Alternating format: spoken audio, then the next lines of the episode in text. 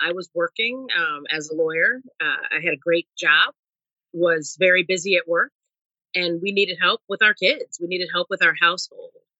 And he was very ingrained with the notion that certain things were men tasks and certain things were women tasks.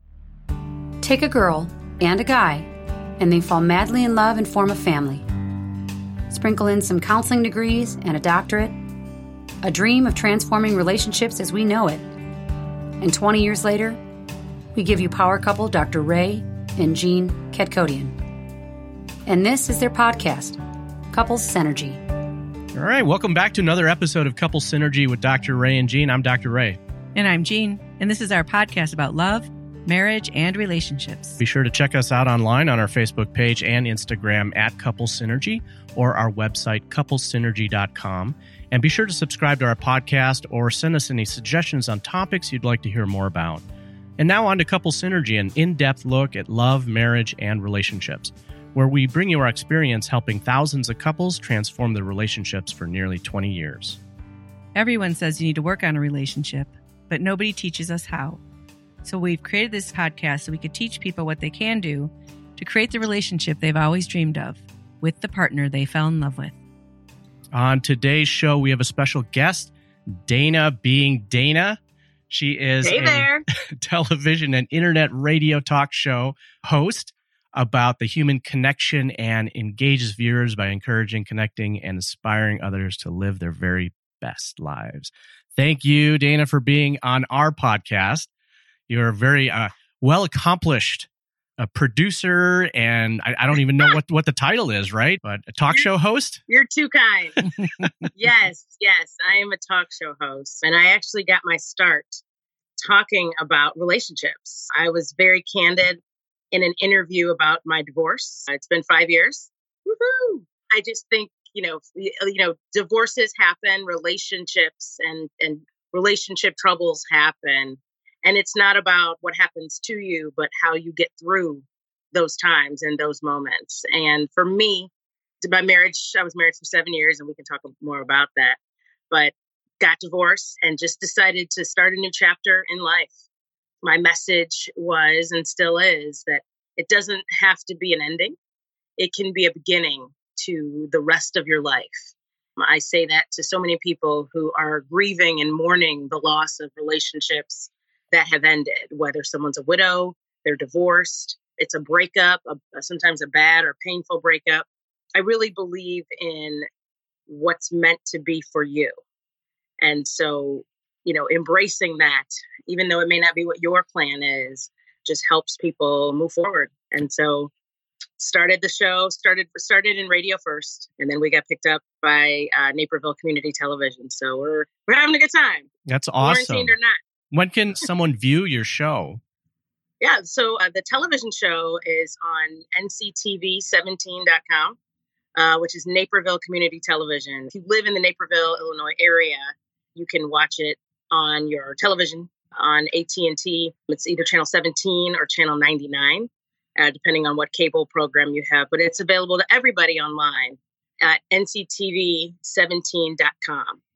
And you can also pick it up on podcast platforms as well, right? Is that That's correct. Yep, yep. It's in it's in several different places like iTunes, YouTube, and it's also on my website. Everything's there, danabeingdana.com. That is awesome. That's awesome. Thanks Thank for you. being on the show. Really. Yeah, well, and I am so sorry that I couldn't be there in person. You guys have I an know. amazing setups in there. These are some amazing times. This is what That's right. I hope we uh, hear this a year from now and we remember these days and we are far Yep. away from them. Correct. Yes. Yes. Mhm. Absolutely. So and I think we're I think we'll get through. Sure. I think so too. You know, I, I think that you can offer kind of a, a really unique perspective on kind of what we're going through here. I mean, we're talking about relationships and there's a Yeah. lot of flux and a lot of changes. I mean, just professionally, people are losing their jobs, you know, because Right. the small businesses are not able to sustain, you know, the employment anymore. You have people who are separated, maybe some people who are actually single and they're in their own home and they're not able to connect with anybody. So I was wondering what your your perspective is on that because you you've been interviewing people for quite a quite a while now, and Yeah. just your thoughts on that. Well, this is when it gets real, right? You can't go out. You can't do some of the things that people do to mask being in relationships that are not healthy or fulfilling or sustaining, right? There's a ton of people out there who are in relationships, marriages, or dating. And it's like, well, you know, we always go to this restaurant, or we always go to the movie, or we always go see this band. And sometimes, you know, when, when those things are removed and people just have to, all you got is each other, right? And maybe Netflix.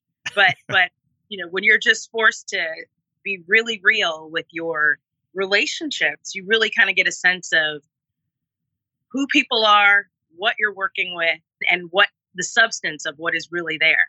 So it's a great time to connect with people that you really have good, healthy relationships, whether they be romantic, you know, or otherwise, or friendships.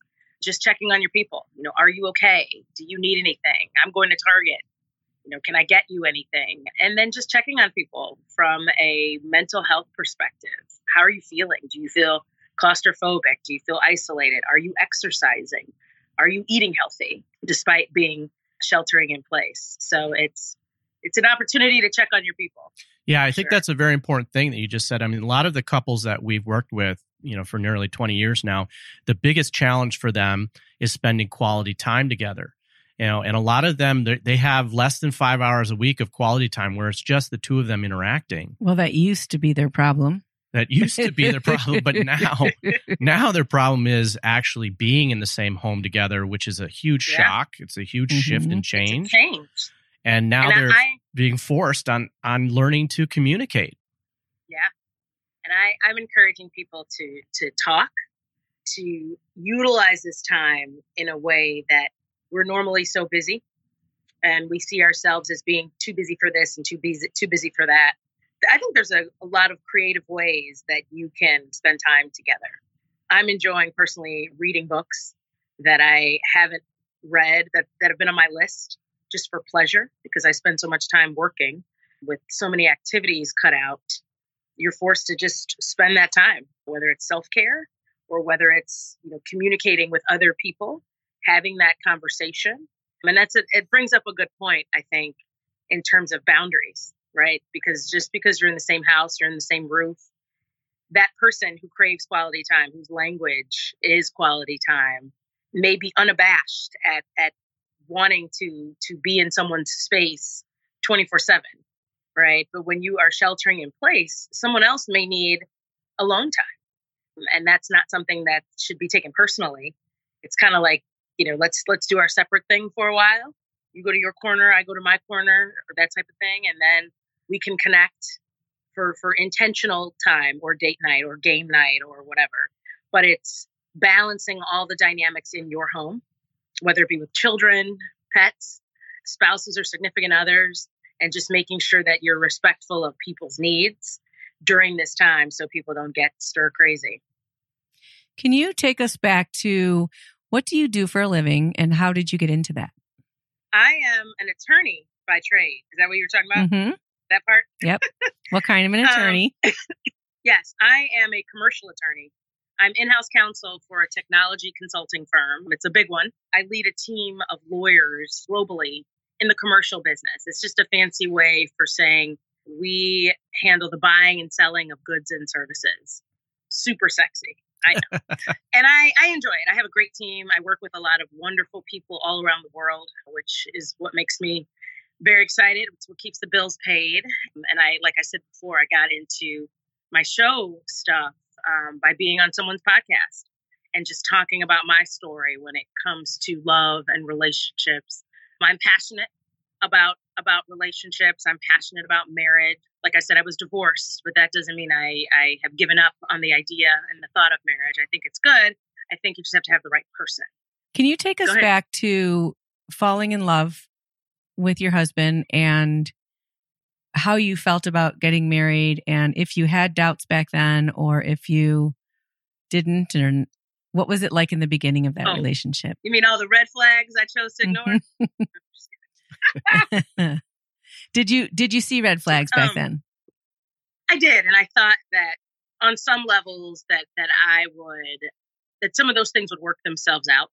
Mhm. one of the things I talk about when it comes to relationships and marriage and parenting is that you don't know what kind of parent you are until you become one, right? I know so many people, particularly closer to my age, who, who haven't had children, they have what I call kind of grandiose dreams about what being a parent really is like. Um, they're like, I want five kids, you know, and you just laugh when you have kids because you're like, Right. oh, just you wait. Yep. Wait till that number one hits you. Marriage is, is very much the same way, I think. I think, and I think this is true not only for me and my, my own situation, for other people that I see, you've got to be good friends. The people who are good friends have the foundation of a good marriage, of a good relationship. They're going to survive this quarantine and live to tell about it without choking their their spouse. For sure. Um, but it's it's do I genuinely like you, and and what are the reasons for me wanting to be in the relationship? So, my ex husband and I met years ago. We went to the same schools. I went to Spelman College. He went to Morehouse, which are women and men institutions, HBCUs in Atlanta. And we didn't know each other in school, but we met shortly thereafter. During this time, I was planning on returning to Chicago for law school. Well, I was leaving Atlanta. What was your hadn't really first thought chosen- when you saw him for the first time? Well, I knew him actually. Okay. We had mutual friends, Mhm. and so you know when I first, I mean, he's a he's a handsome man. I thought he was nice. So yeah, so we met, and I knew him for years before we actually started dating. About a year or two that that I had known him before we actually started dating, and so we actually saw each other at a college homecoming, and you know sparks then flew. The funny thing, and this is kind of what I realized, is that I was not I was not all that interested because I was preparing to leave Atlanta. We met in Atlanta and I knew I was leaving. He was from Atlanta. He lived with his mother at the time that we met. It's one red flag. And I I wasn't planning on staying. I just knew I knew for me personally I wanted to go to a top 10 law school. I didn't know where, so I applied to all of them. But I knew that I was leaving Atlanta. And so uh, my plan and my path was was leaving it but i actually think that's the very thing that made him more interested um, it's kind of that hunter you know cat and mouse game where because i think i was more aloof i think that made him more interested he Um, chased more. i know and i just didn't run far enough i didn't run hard enough and so yeah we we i moved up here for law school he followed me up here and that was kind of the beginning i think once you move you know we were taking we were taking some life steps and i don't think our relationship was it was it was more circumstantial in the, in the sense that like well he moved here with me it was kind of the right thing to do in terms of just being the right next step You know, we see that a lot with women in particular who are very ambitious and very committed to their independence, that they somehow don't necessarily always attract an independent guy. This is very true. And I, this is something that I've been thinking about a lot because I've met people who, you know, in this dating world, out in these dating streets, these quarantine streets, you meet a lot of people who become opportunists and they're more interested in what you can offer them versus what they bring to the table. Yeah. And I think that number one, at a, and this is so funny because in one of the groups that I'm in, somebody mentioned a term that I had never heard before called a hobosexual. Do you have you heard that term? No, No. we have not. A hobo a hobosexual is someone who dates people to get a place to live. Oh, so it's wow. so it, in terms of latching on to Mhm. people, they want to date you because they want to move in to your house, um, and that kind of codependency, that usury, that opportunistic behavior, already sets relationships off on the on the wrong course. Is that like the equivalent of the gold digger? But for Kind men? of, pretty much. And I think that's Yeah. that's the big shift, right? That you know, women tried so hard to go from having all these restrictions to being independent and having power and having their own choice and free will, but it doesn't play out that well in dating. I- Well, I, I believe. Well, go ahead. I was just gonna say, I wonder if that's regional. You know, because uh, Chicago has a larger percentage of single women versus Mm. single men. Yeah. You know, so I I, I But I think know. a lot of cities, I think a lot of cities have a lot uh, the same ratio with. Yeah, I think there's a lot more a lot women men, a lot more Mhm. women, right? that are and single. particularly, I think the higher you get in education, experience, business ownership, I think some of those numbers w- with men versus women um, tend to be more female heavy. Mhm. Do you think that men who are ambitious and successful are attracted to women who are more of the gold digger type ra- rather a- than you know, you know, it depends. Yeah. And one thing that I've realized with with a lot of stuff in life lately, it depends on what people's issues are and what they bring to the table. You know, meaning that everybody has insecurities. Everybody has things that they want or things that make them comfortable. For example, there are some men who are very successful, may be insecure about dating somebody who's equally successful. I know someone who is is very successful in the armed forces and has never dated as long as I've known this person has never dated somebody on his level which I find to be very interesting and I think for for him for example it's about power and control Mhm. and so you know wanting to feel more important or or maybe better but just certainly more accomplished than the people that he dated. And I, and I actually asked him about that and uh you know he didn't really have much to say but my whole point is that sometimes people just like what they like and not everybody's comfortable dating an equal whether it be financially. I see it also play out in looks. Have you ever seen somebody who is incredibly beautiful or incredibly handsome Mhm. and the person they're with you're kind of like Yeah, yeah. You know. we see that see that as a power differential, you know, and it's kind Yeah. of like an echo of, you know, the whole antiquated stereotype, you know, the provider, the protector, you know, and so Yeah. they're looking for someone that, you know, they can have more control over, you know, because then it minimizes rejection and minimizes abandonment for them.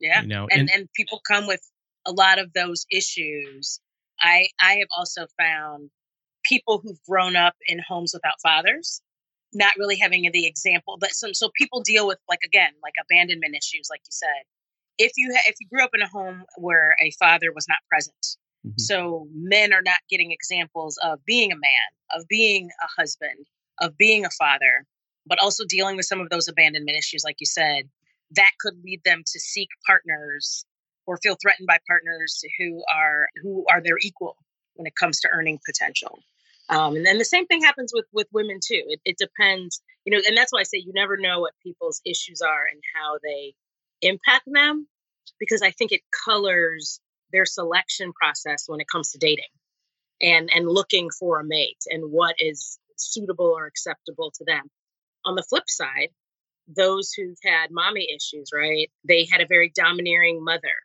They became the husband substitute, where they were their mom's little without responsibility. Correct. hmm And so those end up needing a lot of coddling. They want to be taken care of. They've always been taken care of by this strong woman, right? Who they've always been the apple of her eye. They could do no wrong. They're perfect little man. You know. Let, let me ask you this. Yeah. What is your thought about who should pay on a first date? it's a couple things. And this is what I tell everybody. I, I don't care for friends or for dating. I think that you should always be prepared to pay your own way, no matter where you go. You can't, my thing is that you can't have, so you're, this is, this is pretty funny because a lot of times I see people's, the, the way they order, you know, where they want to go, determine it based on who's, who's paying. Yeah. So, and it's very interesting dynamics. I think generally speaking, I think the man should pay, but there's a lot of for, for several reasons. One, I do believe in some of the traditional roles when it comes to dating. I think masculine energy and feminine energy are very real and important. Um, I think when when two people feel like you know the dating environment is right, I think the man should ask the woman out, and then you know to a place of his choosing. Right? You know, I I don't think everything has to be super fancy or super expensive you know, and, and it's it's so funny dating on on dating apps and things like that. Just the things that you've learned. For me, in many ways, it's a social experiment in addition yeah. to to personal pursuits. But overall, in short, I think I think a man should pay, but that doesn't mean that a woman can't pay or be creative or do something else. You know, for for subsequent dates and interactions. I, I don't think everything has to be expensive, but I do think that initiation from a man initially goes a long way in terms yeah. of the dynamics mm-hmm. of the relationship. It sets the tone. Right. Especially because we're still the only ones that can get pregnant. And so there yeah. will be a time in the relationship where we go through that vulnerability. And if you don't know if he can step it up or not, that yeah, that's usually where things fall apart. That's true. So Very true. So in terms of dating apps, what are the different ones? We've never been on them because we've been married longer than yeah. the apps. What are the different ones? I ones? they should have apps for married people to help out to be wingman, wingman apps. Oh, really? Um, help your single friends out.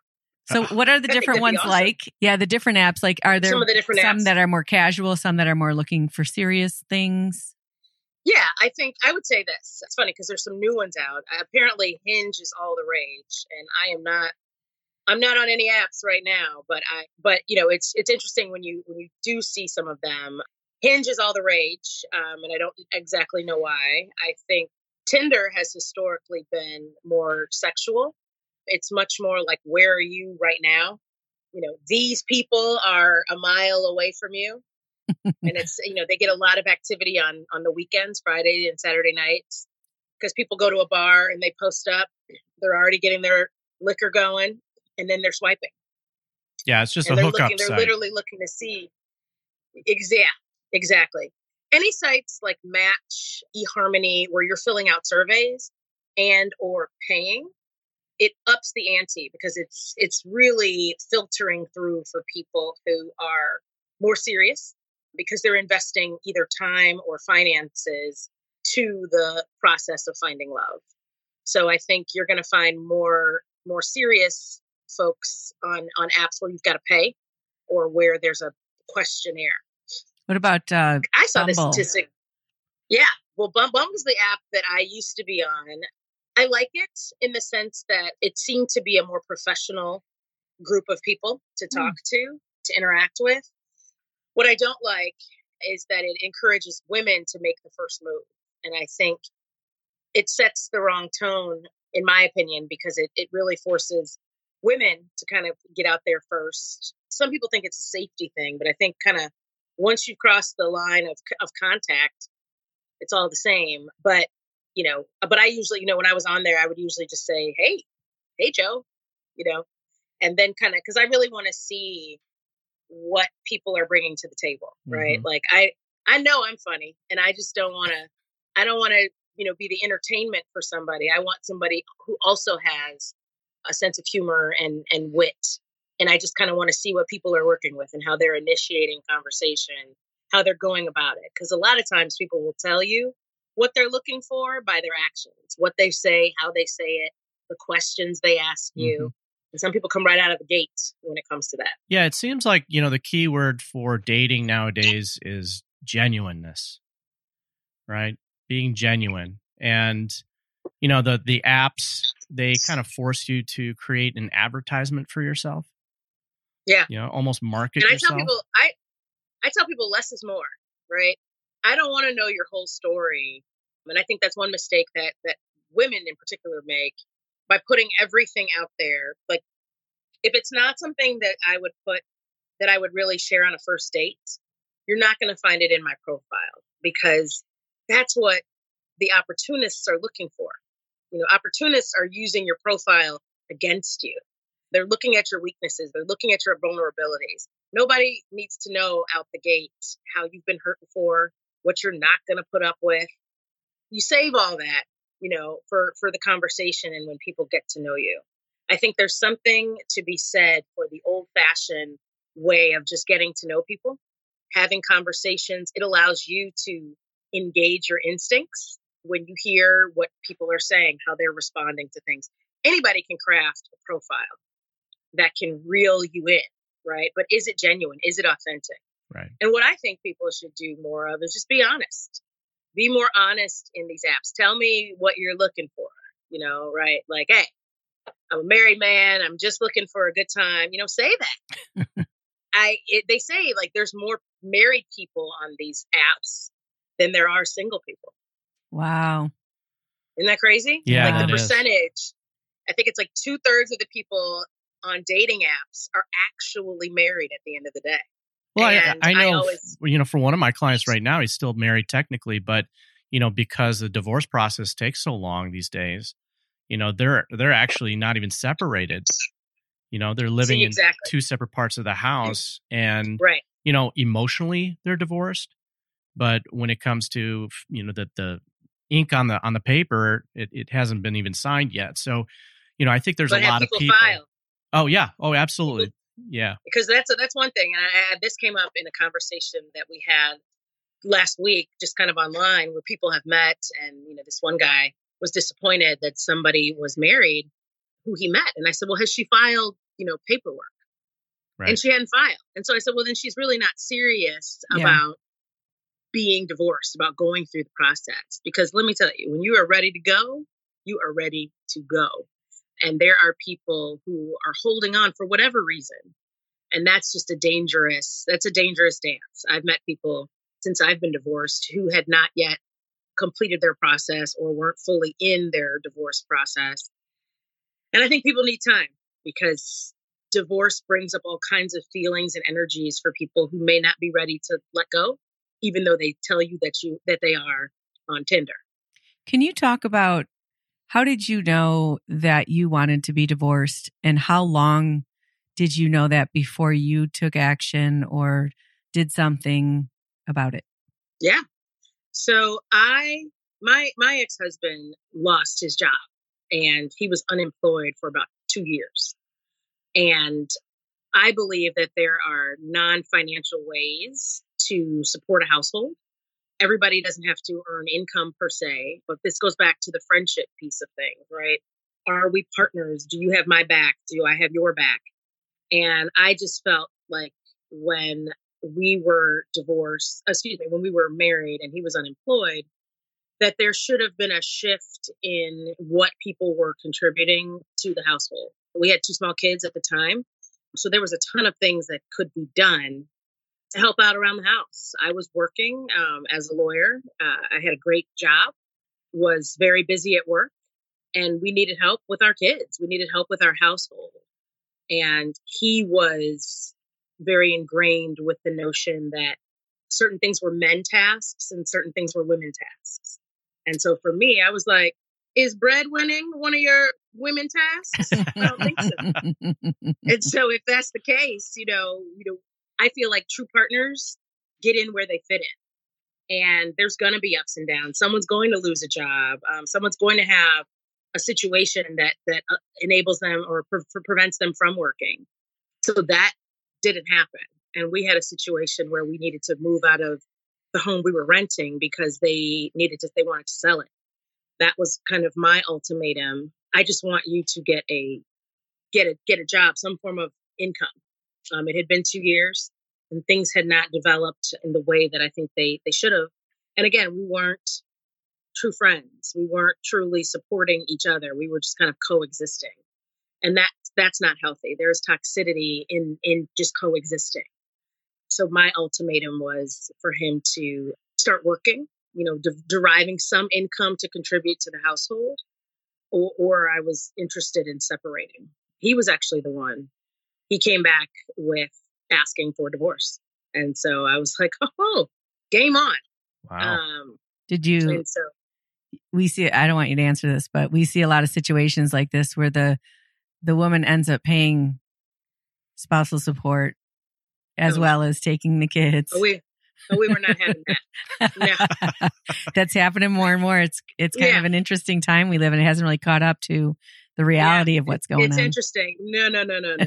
because although this is where you have to be savvy. I although my ex or an attorney. been- yeah. I mean he he wasn't working, but he had potential to work. And that was my point Mhm. is you know, being married to someone who was not interested in being a provider, a protector. You know, it, you know, I'm going to take care of my home, because that's just my desire and and the way I'm wired as a man. I'm going to make sure that, you know, I'm taking care of things around the house, helping my wife out so that she can go to work, making sure that that she's in a good emotional state, supporting her mentally, physically, emotionally, and and taking care of the home. You know, I think that there's like I said, there's so many ways to contribute to a household that do not have to be necessarily financial. But when someone is not your friend, when someone isn't invested in you, those things aren't going to, they're not going to happen. And that's why this COVID situation, this quarantine life is really showing people who they're with. You know, what kind of friendship do we have? Are you supporting me when I'm emotionally or mentally struggling with what's happening in our country, what's happening in our home, what's happening in a grocery store? I mean, people people are traumatized, you know, when they're going out because, you know, shelves are empty or streets are deserted or, you know, so many different triggers. They're worried about elderly family members that they can't see or get to and it's how are you supporting one another? Would you, you say that? Or, would you say that before he lost his job, you guys were partners, or did it just highlight what was already there? I think it highlights what's already there. You know, there were there were certain red flags that I ignored. I was ahead. He went. To, he ended up going to business school. I was in law school, and I was ahead of him in school. And I remember the first year that we were both working, he got a huge bonus, you know, with his job. And he, I remember one the first time he got his bonus, he was like, he was like, aha. He's like, I finally made more money than you. And I was like, like it's a competition. Correct. I said, I didn't realize that it was a competition. And so that was a flag that, you know, it's it's something that I feel like I should have paid more attention to because I don't believe in competition outside of the home. You know, it's it's it's me and you, it's us together, it's our money, it's our dreams, our plan it's difficult to survive when you are competing with your spouse, when you're in a situation where, because you're never a team. No wonder, no wonder why you're not going to help me, right? Like, you're not going to help, you're not going to support because we're competing. And, and, and that's, you know, that's may the best man win. You know, this is my, this is mine, this is yours. And that's just not truly collaborative. And I believe that that is the essence of a healthy relationship. That's a really good point because if there's competition, why would he want you to be successful, especially when he's not doing so well? Of course. Yeah. Of course. Makes a lot of sense. And I think a lot of times, particularly with men, there there is a tie between pride and career and success. And if you are in a competitive state where you're focused on you, right, and your success above all else, right? Sometimes we call that narcissism and if you have if you embody that, you're you're going to always be competing. You're going to always be comparing yourself to everybody else. Well, especially so if you weren't taught how to be a partner and have a correct. partnership, you know, and, and that and ha- right that goes back that. to what you were taught from your primary caregivers, right? Yeah. And a lot of a lot of guys they they never had any role modeling from their fathers, even if their fathers were present. Yeah. You know, so a lot of guys are just they're right now in uncharted waters trying to, mm-hmm. you know, define what that really means to be a provider and protector. I think that's so true. And I, I encourage people rather than create situations and scenarios where history repeats itself, it's take a look at what the end game is, right? Did you did you have a father that was present? And if not, right? If if if they weren't ever there, or if they were there but they weren't emotionally available, for example. How did that feel? What did that look like? And do you know what having someone who is present does look like or does feel like? Right? And then start to embody that, like start to do those things. So thinking through kind of what your end goal is and kind of backing up from there. Mm-hmm. You know, and, and I when I talk to people, I talk about having a best friend you know, do you have a best friend? Why is so and so your best friend? Because they're they're they're reliable, they're loyal, they're honest, you enjoy their company, you have a good time. So it's about, you know, being those things that you want for yourself. That's um, interesting. Our, our, I, I say, was it Gandhi said, be the change that you want to see in the world. Exactly. Right. And I say, be Yeah. the change you want to see in your relationship. Your relationship. That's Yeah. absolutely right. You know, like you you can't demand, you know, and a lot of people are so focused on their needs versus being focused on what their partner's needs are. Because a lot of times when you can meet your partner's needs, you can unlock getting your own needs met too. It's not always about take. And a Mhm. lot of people step into relationships looking to what they can get. Oh, this person has money, or oh, this person is physically attractive, or my social credibility goes up by dating this person, or, or whatever is the motivation. And really kind of being in tune with what you bring to the table and what what you are bringing to the table. You know, if you want somebody to to be thoughtful to you, are you being thoughtful to others? Right? Or is it just about what you can take and what you can get versus what you can give? So it sounds like you've learned a lot from your previous marriage. How does that impact your your dating now? Yeah. Oh, you learn all kinds of lessons. Uh, you want? I'll tell you one thing: you don't waste time. That's one thing you don't do. You just don't let people waste your time. I've learned lessons. I think I stayed in my situation in my marriage longer because I wanted to create certain examples for my children, and I was hoping that they could grow up in a two-parent household. And, and what I realized with their biological parents, what I realized is that the happiness we have created in my house is something that we were able to do successfully. I didn't think it was possible, right? Like I'm divorced, I'm a single mom. Can we have that same joy and that same happiness? And I think absolutely because there's been a lot of peace. There's not tension in my house. There's not yelling. And so I think that that's just so important when it comes to dating. You just you know what you want and you know what you don't want. Once you've had children and if you've decided, you know, I think people get married for two reasons. One is to procreate, to have children, to start families, and two for companionship. And as you get older, and once you kind of crossed parenting or, or children off your list, uh, you're really looking at at people in terms of, you know, are you a good companion? Would I want to be quarantined with you and only you? That's a great so these are- slogan. Hashtag. these are the things we think about, right? Like that's what matters, right? If I'm not necessarily interested in having kids, and so you see a lot of things, you know, that, that you didn't pay attention to before. Dating, you know, in your late 30s and, and 40s is different than when you were in your 20s.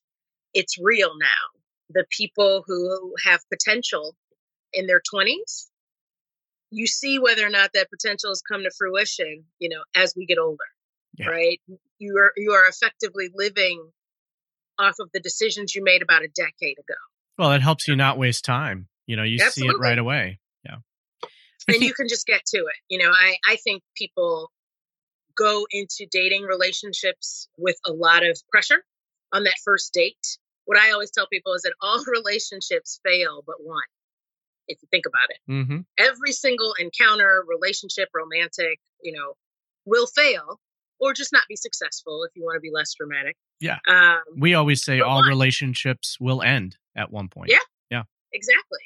And so if you go into every first date or every situation kind of with that attitude, I think it takes some of the pressure off.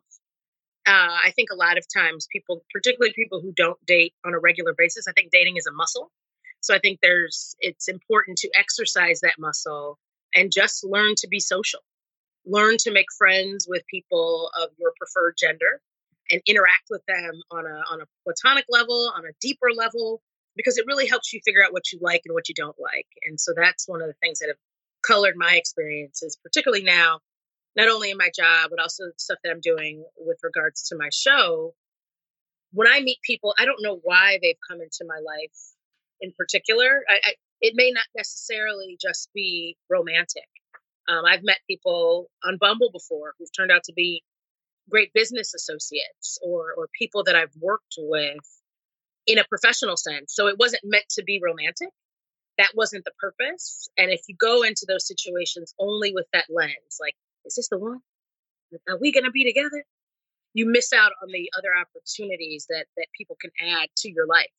Maybe the person you've met on an app or in real life is friends with or related to the, the real person you're supposed to meet. Sure. And so it's about just being open to those exchanges and interactions and just seeing what happens. You learn a lot about people, you learn a lot about yourself, you learn about what you don't like. And most importantly, you're living. You're you're enjoying life, you're experiencing what great cities like Chicago have to offer. I mean, you're just getting out there, which I think is so important. It's it's good for your healing, it's good for your happiness, it's good for your growth. And I think in today's day and age, and what we're kind of all worried about right now, there's an added factor for people dating. You know, several of my clients are dating someone that they're getting a little bit more serious with, and they're getting feedback from their friends and family that they should stop dating that person because, you know, it's risky. Right. And so that added factor of is this a person that is worth it, you know, to be around? and not succumb to the fear that we're going to be transmitting this COVID or any of that, you know, but I'm going to spend time with this person because they're they're worth it to me, right? To have this close Oh, relationship are- with. People are afraid to, date to date Oh now yeah, yeah. with the Rona. With the Rona, right? with the Rona. Uh, wash your hands. Wash your hands, people. I think one thing that Corona has done in the dating world, which I think is exciting, is has slowed down the dating process. You know, whereas, like I said, people would be on Tinder, you know, and have met they they have met and dated and engaged with somebody in less than 24 hours. Right. Things move quickly, and I think we're in this microwave world of immediate expectation and gratification. What Corona has done, which I think is something we should pay more attention to, is the need to slow things down and to get to know people, to have conversations. Now you got to use your now you got to use your phone game, right? Yeah. You got to talk to people. Right. And so these personalities, these socially awkward personalities of folks who hide behind the internet, I call it courageous thumbs, where they got a lot to say on the internet. But then when you get to talk to them or you go on a date with them or you experience them as a person, They can't they hold have a a conversation. less. Yeah. Correct. Correct. And so I think it's a great opportunity to flex that muscle and to use that, get to know somebody. Have you guys seen the show Love is Blind? Yeah. Yeah. Mhm. Well, we've we've seen like previews and stuff of it, but we haven't actually Yeah. seen it. Yeah. That's in, it's a that's great interesting. social experiment. Mhm. Yeah, I mean, this is that's what effectively what the coronavirus is is forcing people to talk and have conversations and to get to know each other. In that social experiment, they had the the benefit also of not even seeing Right. what the other person looked like. But I think just being able to get to know somebody again at the end of the day, do I like this person? Are you a friend to me? Do we have similar values? I think that's important. It's dating somebody who's got similar values that as yours. It doesn't mean that they have to be the same, but they've got to come together in a way that complement each other versus con- conflict with each other. Absolutely. We always think about it like fast food versus fine dining. Fine Yeah. dining. You could Fine meet dining, someone and have some fast food, or you got to go do some fine dining. You're going to have a stomach ache. Absolutely. um, and I, I just think people, you have time now. And one, one of, another thing I saw on the internet was about people who, you know, if you've ever wondered why he is not calling you back or she's not responding to your texts, like they have no, they have nothing else to do right now. Right. Right. So if people aren't, you, you could take away all the excuses. Right. They're probably married. You know they're home. Where have you been? exactly? You know they're home. They're they're quarantined with their computers. They're quarantined with their tablets. They're quarantined with their phones. Right. So if they're not responding, they're just not into you. They're choosing not to. They're not Right. doing it because they don't want to. And so that's why I say, like, we're we're taking out some of the obstacles of society and social interaction that prevent people from being their authentic selves when it comes to dating. So I encourage people to use this time wisely to have conversations with people. You will filter out those who you really don't like, but you got caught up in the physical or you got caught up in the fine dining. But at the end of the day, that that person just wasn't someone that you're really compatible with. Absolutely. Well, Dana, we want to thank you so much for being on our podcast today. Can you repeat again for the listeners where they can tune in to listen to you and, and watch your show? Yeah, sure.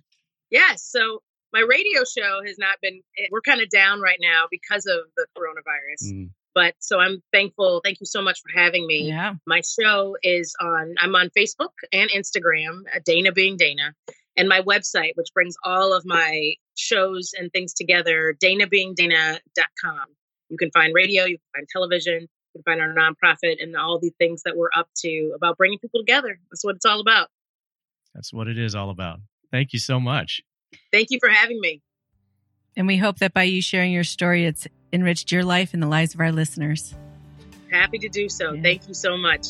We want to wholeheartedly thank you, our listeners, for joining us today and for listening to Couple Synergy. Our passion is in helping couples have happy and healthy relationships, and this podcast gives us a fun way bringing our knowledge and expertise to you, our listeners. For all of you listening, please subscribe to our podcast and please leave us a review. If you have any questions, comments, or topic suggestions, please email us at contact at couplesynergy.com. For more information about Couples Synergy and our programs such as Relationship 101, the Couples Weekend Intensive, and our premier program called Couple to Couple, look us up online at couplesynergy.com. And if you know someone who could benefit from this episode, please download it and share it. And thank you for listening. Until next time, synergize your life and synergize your love. You have been listening to Couple Synergy with Dr. Ray and Jean Kadkodian. Couple Synergy was recorded, edited, and produced by Dr. Ray and Jean Kadkodian. Voiceover and music entitled Breathe and Let Go was recorded and composed by Gina Gonzalez.